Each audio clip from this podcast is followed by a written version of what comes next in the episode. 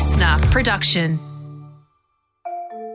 What do they say? The, the most important thing is um, carrying the message, uh, even using words if necessary. I think that's the point of it. I love that they said to Gandhi, "What's the message of your life?" And he says, "My life is my message." And I think that's that's really more what it is. It's um, just live it. You don't need to talk about it. You just just live it. Hi, I'm Jess Rowe, and this is the Jess Rowe Big Talk Show, a podcast that skips the small talk and goes big and deep. From love to loss and everything in between, I want to show you a different side of people who seem to have it all together in these raw and honest conversations about the things that matter. I don't know about you, but in this time of social isolation, I really crave connected conversations. So I'm going to dig deep to give you a new window into the souls of the people we're curious to get to know and understand. There might be tears as well as laughter as we celebrate the real life flaws and vulnerabilities that make us human. Keith Urban is a global superstar. He's a singer, songwriter, and multi instrumentalist, but he's not keen to put a label on what he does. For him, he wants his music to do the talking. I was lucky enough to sit down with Keith ahead of the launch of his latest single, Night Falls.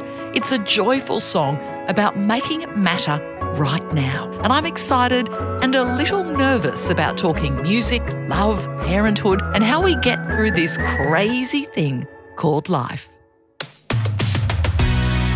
Well, Keith Urban, it is so exciting. Hi, Jess. Hi, to talk to you. Yeah, likewise. Because, I mean, you are so cool. You ooze You, cool. You're the one that looks like you've just come from the cocktail party. Oh, well, I mean, you've just stepped out of the club to do this quick podcast. Look at you. Well, I'm meeting a rock star, so You're I thought I've got to wear awesome. leopard print and a cat Yes. suit, and you know, you know, bring my A game. You always bring your A game, Jess. Oh, thank you. Now, speaking of A game, your new song, Night Falls. Yeah. I love it. Thank you. All I wanna know right now is are you living it, feeling it, coming alive? I can't stop saying it, bringing it, leaving it all behind us. You and me are gonna be loving each other when the night falls. I mean, it oozes cool, but it's joyful. That's what I love when I Thank you. turn it up loud. Yeah, good. I've always leaned into those kind of buoyant, optimistic type of songs. Um, I've certainly got plenty of other songs in my repertoire, but those are the ones that have been more of a central theme for me. You know, I was raised on the beach and I'm a very summer type guy and I like that kind of vibe. So we wanted to write a bit of a summer jam. Because that's the thing, I could imagine spinning around on the sand to that song, Mm. Yeah, nice. living it. Nice. Yeah, living it, feeling it, coming Yeah, alive. Absolutely. it. Yeah. because you worked with Greg Kurstin. Yeah. He co produced Adele. hmm What was that like working with him? Oh, amazing. We worked together maybe six years ago on a track, but it didn't make the record. And I always wanted to get back in the studio with him because he's he's just he's a, a whole other level. That's why everybody everybody wants to work with him. You know, as a songwriter, as a player, a producer, um, just a really great collaborative spirit. So we wrote this song together, and another girl called Mozella, who's a great songwriter. So Greg and Mozella and I wrote Nightfalls. So you say it's a whole nother level working with him. Mm. Do you get intimidated working with people like that? Inspired more than intimidated, just inspired and uh, educated. Everybody's got a different approach to things, and getting to play with somebody like him is great, you know, because he's a proper musician, classically trained, and just a great creative brain and diverse because you know we'll work with somebody like Beck or the Foo Fighters and then Adele and then Pink and then Greta Van Fleet and it's just it's all over the place it's crazy but you say he's a proper musician. You are. I mean, you're a multi instrumentalist. How Yeah. many instruments? What does that mean? I yeah, I always say I'm a guitar player that Uh-huh. plays some other instruments as well, but I play it like a guitar player, you know. Um, my dad was a drummer, so I grew up in a very musical family. My grandfather was a piano player and taught piano most of his life. All of my dad's brothers are musical: trumpet, guitar, keyboards, drums. Crazy. Is the guitar your favourite though? Is that Yeah. where you feel most comfortable? Definitely, yeah. I mean, I started playing when I was six. It's it's you know it's it's part of me more than instruments. Really part of me. How hard is it to perform without your guitar? Do you need it there with you? I've yeah. I've worked on getting more comfortable without it because I don't, you know, when I'm doing vocals in the studio, I don't have it. So, but being on stage, yeah, yeah, it's something that I've worked on a little bit more over the years, playing songs without it. Yeah. Because John Mayer, I read he was uh, quoted in a Rolling Stone article, and he said you're a rare performer, that you can actually make a guitar speak inside of your songs. Now, that intrigued me. What does that actually mean? That's so John, isn't it? what does it mean, though? I think because I grew up with guys like Mark Knopfler from Dire Straits, Lindsey Buckingham, Fleetwood Mac, guitarists that played to support the song. So either texturally, as- as opposed to that typical kind of dominant guitar solo, you know, dominating the song. I, I love guys that are very textural and atmospheric, and both of those guys are very much that. John is too. John John's an amazing player. Well, I mean, you've played together in some extraordinary performances. I Hmm. Haven't you, seen yeah. them live, but I've seen them on YouTube, and Right. they're wild.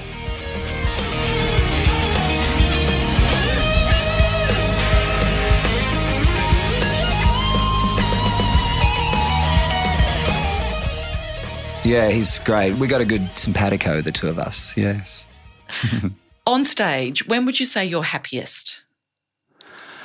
On stage, when am I the happiest? Yeah. I think when everything just becomes one, when it's not where you sort of a moment becomes. I've never surfed, but I've always imagined that when they're in the tube and they're in the zone and they're in complete flow, where all time dissipates and everything dissipates, and it's just sort of now, it's the moment. I think those moments happen live, sporadically, and they're um, indescribable. I bet almost Yeah. spiritual in a It way. It is because everything becomes one. There's no us and them with the audience. It's just we're in this room, in this moment, in this venue. Everything just becomes, we're all feeling and experiencing the same thing at the same time. Yeah. and do you know, do you know instantly when you are in that zone? Well, it's a catch 22 because the minute you do, you've come out of it. so is it later then? Is it later afterwards when you kind of reflect on a performance and think, oh, that was it. That was that moment. I, I think even when you come out of it, you know, coming out of a, a moment, a solo or something is happening where it's just pure flow, and then you sort of come out of it. It's like a little mini dream, like a little REM moment, you know, and you come out of it and you're like, gosh, that was amazing. And you try and repeat that moment the next night. And of course, it doesn't work because it was true last night and tonight it's a repeat. So it's not true. So you try and look for the next one of truth. Well, it's almost like sometimes if you try too hard for something to happen, Yeah. it never happens. We were just it? talking earlier about uh, that thing about when a bird lands on a branch, which is when you think about it, it's a very complicated maneuver. You look at a big tree, infinite amount of branches, and a bird's got to fly into that and land, and it does it effortlessly. But because we are talking about, because it's not thinking about it. If it were to think about it, it'd be. I'm sure the bird would be like, "Bloody hell, this is hard. How do I do this?" Right? But because it doesn't think, it's just in its flow, and I think that's what we're trying to do on stage every night: is be in the flow. And do you think because you've been doing it so long, that's how you get in the flow? That because you've had decades of performing, of working hard, it just happens like that? It helps because I think there's that, you know, the 10,000 hours that Malcolm Gladwell talks about, racking those up so that you sort of, I don't know, I don't know about the word master your instrument. I'm never sure what that means. That's a weird thing to say. But there's a, such a comfort level with the instrument and with the environment that you can now have fun with it. Yeah. And be, um, and flow, flow in it. Yeah. Something I think in Australia that we've made a mistake doing is saying you're a country music superstar because there's so much more to what you do. Your music goes through all sorts of genres, Right. doesn't it?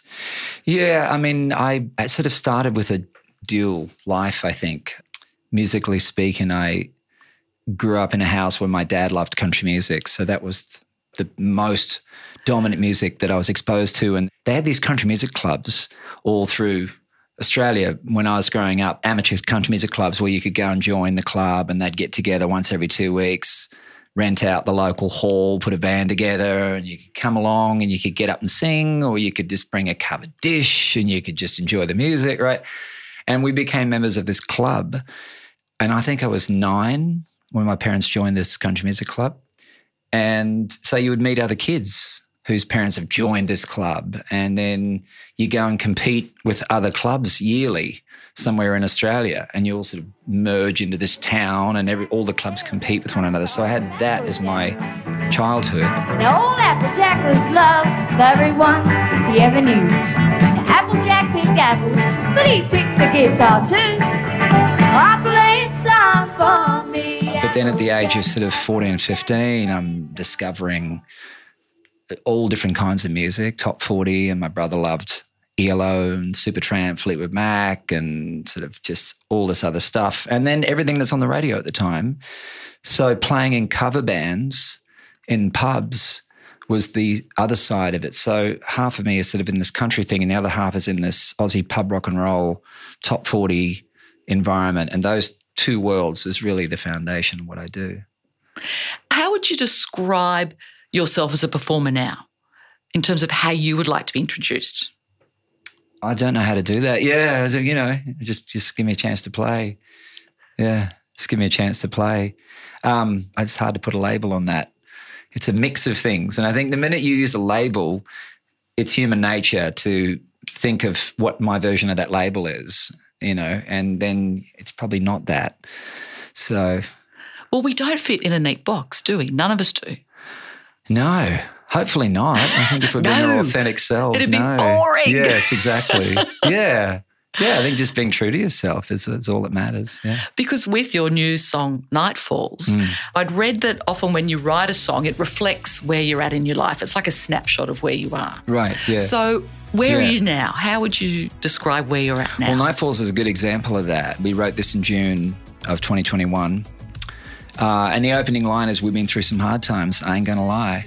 But I don't wanna think about that, not with you right here tonight. Because who knows if tomorrow is even gonna come. It's even gonna come. Stay with me and dance. Stay with me and dance until we see the rising sun. We got lights, we got beer, we got everybody here. Take my hand, spin me around. All I wanna know right now is are you living it, feeling it? Yeah. So I think it's not only coming out of this period that we've all been in for the last couple of years. For me, the best songs have always pulled me through into the light, into tomorrow, out of my situation, uh, by either um, speaking to me in a way that I can not feel alone with where I am. You know, you hear a song, you go, "Oh my god, that person knows what I'm going through. That's what that's that's what I'm going through right now. Is that?" Um, or a song that comes along and just sort of lifts you up out of it and pulls you forward. You know, I love those kind of songs, and Night Falls is definitely that. and I think that word that you say there, alone, Mm. none of us want to feel alone. And now more than ever, I think we crave that connection because the pandemic has meant for many of us, we aren't with our loved ones. We're not connected in ways that were part of who we are and how we live in the world and exist. Yeah. I mean, I we're all different with our human interactions. You get huggers and awkward people and like all the rest of it. And but I'm very tactile and and I've missed that human physical interaction with people. And gosh, we don't even know how to greet people now. I know I, I do the I- what do awkward. I go, do? Like- do I? And then I clunk someone's nose. Do I give them a kiss? And then I've got a mask on, and that Yeah, throws yeah, out all my spatial awareness. And, Yeah, yeah. And then I shout as well because I find when I have a mask on, I'm shouting at people, and then the mask comes off, and I'm thinking, am I still being really loud? Yeah, right. It's hard. Yeah, yeah. to regulate all of that. Yeah, we've got some uh, greeting etiquette to rework right now. I I think. think we do. Yeah. Because what was it like for you, the pandemic? Because as a performer, I think it's been particularly tough that people, you haven't been able to get out Mm. on stage and entertain. And also, audiences, we miss that. And I think there's something really special about being in an audience watching a live performance. yeah. How have you coped not doing that? It's the shared experience that I think is um, just in the human DNA to have a shared experience because it it it makes it rich and and fuller. It's like seeing a great sunset on your own versus seeing it with somebody. Um, beautiful sunset, but it's so much more you know enjoyable and richer experience. So I think I've missed that. I've missed it for the audience. I've missed it for the crew. You know, all the road crew that have been doing it so hard as well, everywhere, and the vendors, everybody that's been waiting eagerly to get back. Has there ever been a time during this pandemic where you've thought, will I ever get back on stage again? Is it Oh, going to yeah. be? Yeah, I mean, I always felt like this is just a time. It's just, I don't know how long it's going to be, but at some point we'll be through this. We've always been through it, and we'll be back on stage, and audiences will be moshing again. Because I bet you cannot wait to tour Nightfalls and all the other new songs that will be coming with it. Yeah, it was crushing to have uh, One Too Many out with Pink and not be able to tour and play that song every night because, you know, I'm also one of those people that go to see a concert by an artist that they've got a song out. I just can't wait for them to play that song. I want to sing that song really loud and badly in the audience with that person, right? That's, I get it, you know, and we've missed that as well. Because that song with Pink, I adore too. Thank I you. Just, oh, I mean, I, I love Pink, and Yeah, that yeah. to to record that as well via distance must have been a challenge. Yeah. I mean, not an unusual thing. You know, you often have to record separately, but that was to not have the choice to do it in the same studio was frustrating. Yeah, she's amazing. Oh, she is. Mm. Sh she's one cool chick. Very. And speaking about cool chicks, your beautiful wife, Nicole. There's something about her that I think is magic. Yeah, when it's a I've good met word for her. When I've been lucky enough to chat with her and things, I find myself almost carried away by just, oh my goodness, you're almost this ethereal creature. Yeah. Yeah. She has a way about her, doesn't she? Yeah. Ethereal is a good word. Angelic, sort of other otherworldly. Yeah. This is very mystical. Oh, she's divine. And, then completely down to earth at the same time. and it's a great funny. balance. Very funny. Oh my god, I love this song! Good. Thank goodness.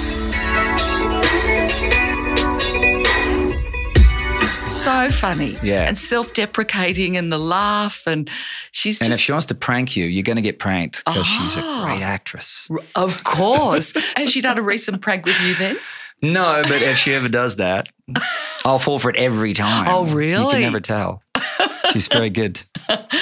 I know you've told this story many times before, but you first met at G'day LA. Yeah. And I know for Nick, she knew straight away that you were the man for her. She says, well, that's what she says. Oh, come on. But she, but she knew. She knew. She had Hmm. that sparkle in her eye. Right. But it wasn't the same for you.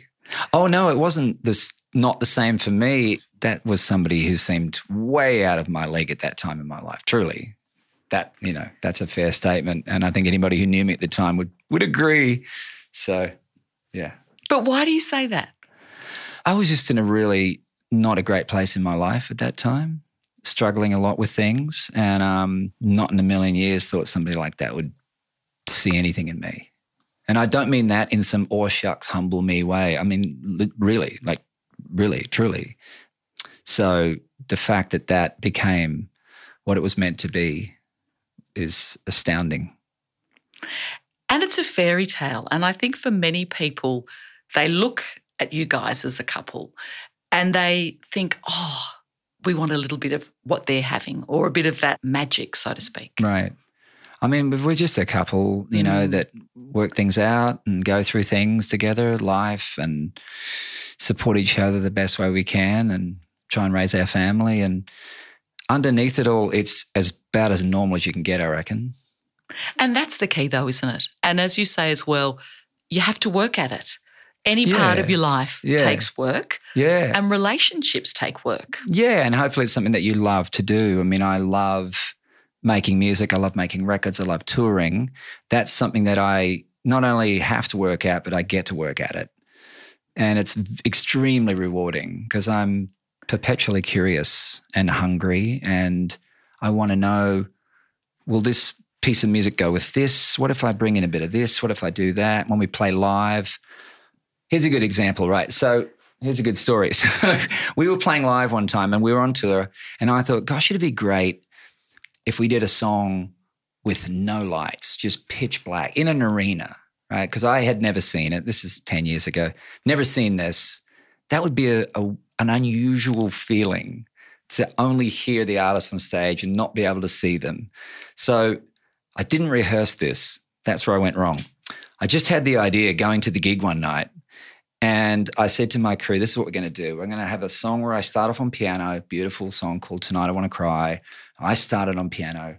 And I'm going to have all these candles on the top of the piano. And I'll I'll make some I'll talk about something and I'll dramatically blow out each candle and it'll get dark and dark And this is great. And then we'll be pitch black. You know, so they go, oh, this sounds great. This will be fantastic. What could go wrong? So we have about six candles on the piano. I get up to the piano and I'm saying, you know, I'm just winging it, right? So I'm like, you go to a concert and there's this massive production up there and it's, and I dramatically blow out one candle. and there's video walls and there's all this fancy lighting. But at some point, you start to wonder if it's getting in the way of the music.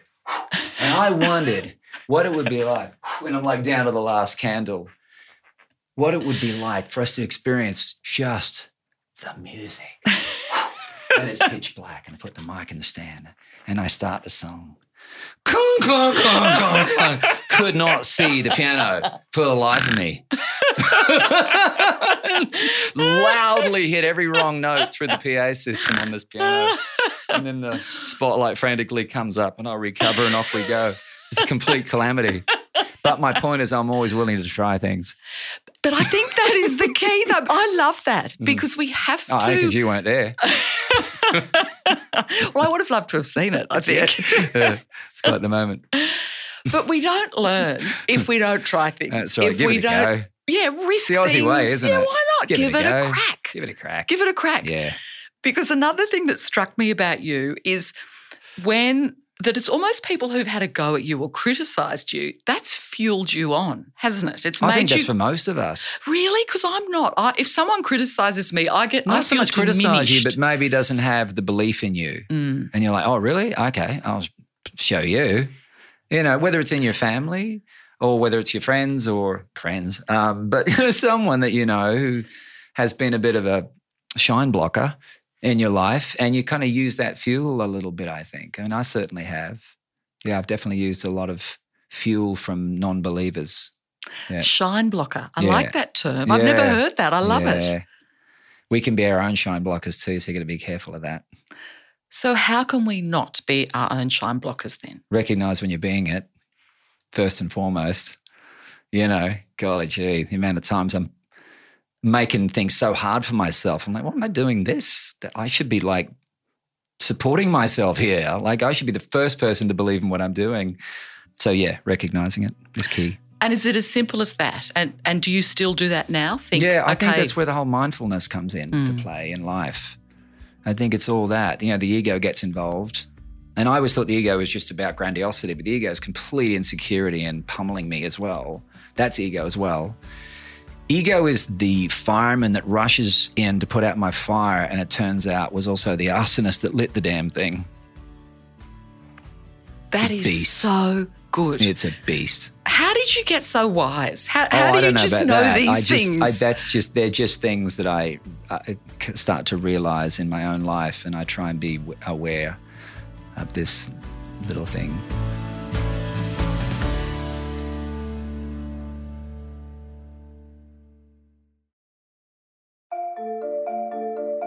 One that I love as well is that you're only as sick as your biggest secret. Right. I think that's a really good one too. Very much. Yeah, it's true. Mm. What I marvel about you is the way that you are open about things that have been your secrets in the past, Mm. that you've been open about your battles with addiction, Mhm. because it's something that many of us battle in our lives. Sure. Yeah. And was that hard for you to do to be so open? It was a process. Yeah, it was a process to work my way through that and start again with a new way of being in the world, you know. Yeah. And I hope you know how much that helps people. Are you aware of the power of you sharing that? I'm aware how much it's very much helped me from the people who've been gracious enough to do the same for me ahead of time. You know, people that have gone that same road, and I've been able to look at other people's way of starting again and being in this world different with a sort of a different a different way of seeing the world and a different roadmap. One that I wasn't given because uh, my parents didn't know to give it to me. They gave me the best life and love they could. And then there was things for me to learn and grow, which, you know, I think that's just normal. The normal human evolution, hopefully, you know, to not carry on the same ways of being if they're dysfunctional and need to be addressed so that the cycle doesn't continue. And and that's hard though. I think it's really hard to have that level of awareness to actually say, I'm drawing a line in the sand now Mm. and I'm not going to blame everyone else or blame my family or Mm. blame other sorts of factors Mm. for the choices that I'm making that That's are right. impacting on my life. Oh, at some point, it's up to me now. Mm. and sit there and blame everybody. And you know, I mean, there's what it happens to us, and then there's what we do with it. At some point, then it becomes my responsibility. You know, whatever I've been blessed or cursed with, you know, genetically and all the rest of it, it's now up to me to do something about that. Am I going to just carry it on and keep like pig pen, just like black clouding everyone I meet and drag them into my briar patch? Or am I going to get rid of this cloud. And you've got rid of that cloud.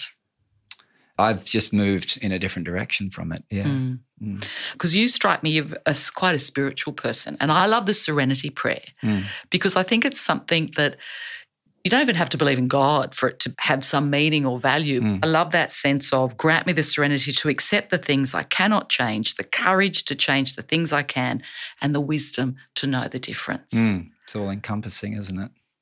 But it's so powerful. And I think we can all use that in different areas of our life. Yeah. Yeah. Do I need to accept this thing? If I do, help me with that. Can I change this thing? If I do, maybe I need help with that. And if I'm confused of which one it is, give me some help in figuring out which one it is. It's a good one, isn't it? Oh, it's It's pretty beautiful. encompassing. I've always been, you know, my thing about recovery is that I've been somewhat quiet about it. It's obviously a very personal thing for me. And I love my audience to come to the show and have the best time they've ever had. I don't want them thinking about what my life is like and, you know, what I do to have a certain kind of life because their lives are completely different to mine. And they just, I just want them to have a good time. I don't care what it is. If they're going to roll up the biggest spliff on the planet and have the night of their lives, get it. I'll light the damn thing for you.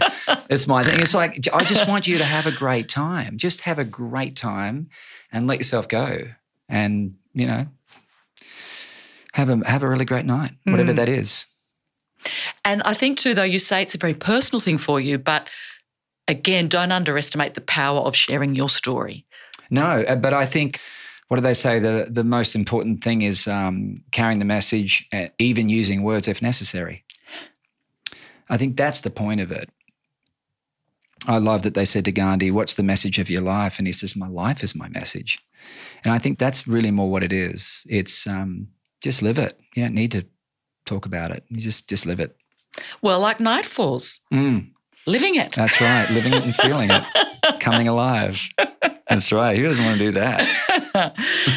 And also, too, as you say, you want the audience to come along and be in whatever mindset they're at, because we're all dealing with something. Everyone's Yeah. got something Yeah. that we need to work through, get rid of, whatever it Always. is. Yeah, it doesn't take a pandemic. No, There's always crap that we're dealing with. always things. Yeah, always. You know, for me, for example, I had terrible postnatal depression after the birth of both of my girls. Mm-hmm. And I still deal with depression and anxiety. But I'm open with my daughters about it because I want them to know there's no shame in asking for help. There's no shame in I take medication. Mm. And I've always wanted to talk to them about that, those sorts of struggles that I've had. Have you done that with your girls, or have you thought about ways that you want to talk to them about how to not lead a good life, but to say, hey, I'm not perfect either, and I grapple with things too? I think they can see that pretty quickly. we're an open book at home. Goodness me. I'm learning so much from Nick. uh, she's an amazing mum. And, uh, you know, I didn't grow up with girls, uh, just me and my brother and mum and dad. And so I didn't have sisters. I didn't really know much about girls until I had, until I met Nick. Then I started learning a lot. And then, um, and then we have two daughters. So I'm surrounded by it now. And it's, uh, And haven't you got a It's a female cat and a female dog as well? no, I got a male dog. Oh, okay. Oh, well, that's to- good. That's yang something. and I've got a band. So, you know, we're all good, balanced out. They don't live with us, but, you know, there's I some don't of think they do. Haven't seen them in the house. so there's some of that male energy around though. Anyway, Yeah, yeah, yeah. It's pretty balanced. It's pretty good. so as a dad, how would you describe yourself? I reckon kids should describe you as a parent, right? Because Oh. I, I don't know. A work in progress. I like that, Mm. regardless of if you're a parent or not. Yeah. But if I think about how my girls would probably describe me, they'd say I'm embarrassing, Right. sometimes funny, right, right. Yeah. and and they love me. That would sort of be how they would describe me. Hopefully not in that order. Oh no, often embarrassing is top of the list. That's that age, isn't it? You Well, know. I think so. Would you embarrass your kids or not? Would I'm they, quite sure. Of course, yeah. Have they said to you yet? Oh, you're so embarrassing. Oh yeah, yeah. Oh. Oh, I mean, not those words, but yeah, I get the look. I get it. It's all right. No Oh. worries. Well, I feel a little bit better then. Oh yeah, no, it's a super normal house. Someone who's looking super cool in front of me gets told that they're embarrassing. That's good. Oh gosh, yeah, yeah, of course, yeah. Because it's just you're just dad, you know. And as a dad, though, because I know with me, I like to chat a lot. I like to be silly with my girls. I call myself the moober because I basically am the Uber for them. Mm, I yeah, I'm the spend- doober. Yeah, so I get it. You're I'm the doober? Yeah, exactly. You're either moobering or doobering at any given time. Yeah, right. You'd be a great Doober, Thank I you. reckon. You're probably a great moober. If you've just joined us, I bet you're confused and yet riveted. Because what I find though is when I am moobering, Right. that is when I will often have the best conversations Yeah. because I'm not looking at them directly. Yeah, there's something about a car, isn't there? I love having conversations in cars and listening to music in cars. Cars have played a big role in my life. My dad always loved taking us for drives when we were kids on a Sunday afternoon. But where are we going? He goes, Well, just driving. He just loved driving. So we just go for a drive.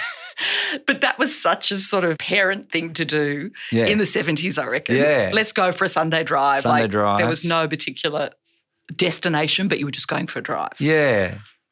I love cars and I've really taken that on from my dad. It's a great place to listen to music and um, and like I say, conversations, especially the ones when you're pulling into the drive and you pull into the garage and you haven't finished the conversation yet. And you sit in the car for hours and hours and hours. Who hasn't done that? Now, you talk quite a bit about your dad, and I was reading in a Rolling Stone article that you and your brother were talking about memories of your dad, and they were quite different sorts of recollections Sure, yeah. that your mum had. That, you know, your dad was tough, he was a pretty tough bloke. Yeah. Yeah. I mean, it's hard to contextualize all of that, I think, because it's always relative to so many other things. And what's a normal upbringing? Who has a clue? I don't know, you know. well, the Uh, only normal people are the ones you don't know very well. Probably. That's yeah. what I reckon. I think it's definitely true for me. I don't know anybody normal. um, the end result is probably what really speaks the loudest about the way you were raised, you know. Because I think even being able to change things, get it together, and whatever whatever those abilities are, they all came from the upbringing as well. So, meaning where you're at now in your life, Mm. you've done all of that work to get to that point, Mm. but you wouldn't have done it without that upbringing either. It has to play into it. I mean, because I'm still the same person. The DNA wiring in me is unchanged. So that's a pretty good reflection, I think, of my mum and dad's raising. Yeah. Because your dad was a massive, as you say, country music fan. Yeah. He really got you into it, didn't he? Yeah. And then mum, um, mum was moobering all the time, driving me to talent quests and things that I wanted to do. I was I made it to the semi-finals of a talent quest that, that was going to be taking place at Brookside Shopping Centre. Uh, I think I was nine, and Mum couldn't drive me, so Dad was tasked with driving me there. And Dad was very punctual, and I came home from school, and we had to leave at four p.m. The school got out at three. I came home, got out my school uniform, put on my shorts, got some Milo, put the TV on. And my dad would stick his head in and go, you know, we're leaving at four o'clock. I'm like, yeah, yeah, yeah, yeah, yeah. It's all right. And at like 3.30, 3.40, he'd come in and he goes, we're leaving in 20 minutes. I'm like, yeah, yeah, I'll be, I'll be ready. And then about 10 to 4, he's like, we're leaving in 10 minutes and you know I'll leave without you if you're not in the car. So I want to jump in the shower. And I'm like, he's not going to leave. I mean, he's only driving for me.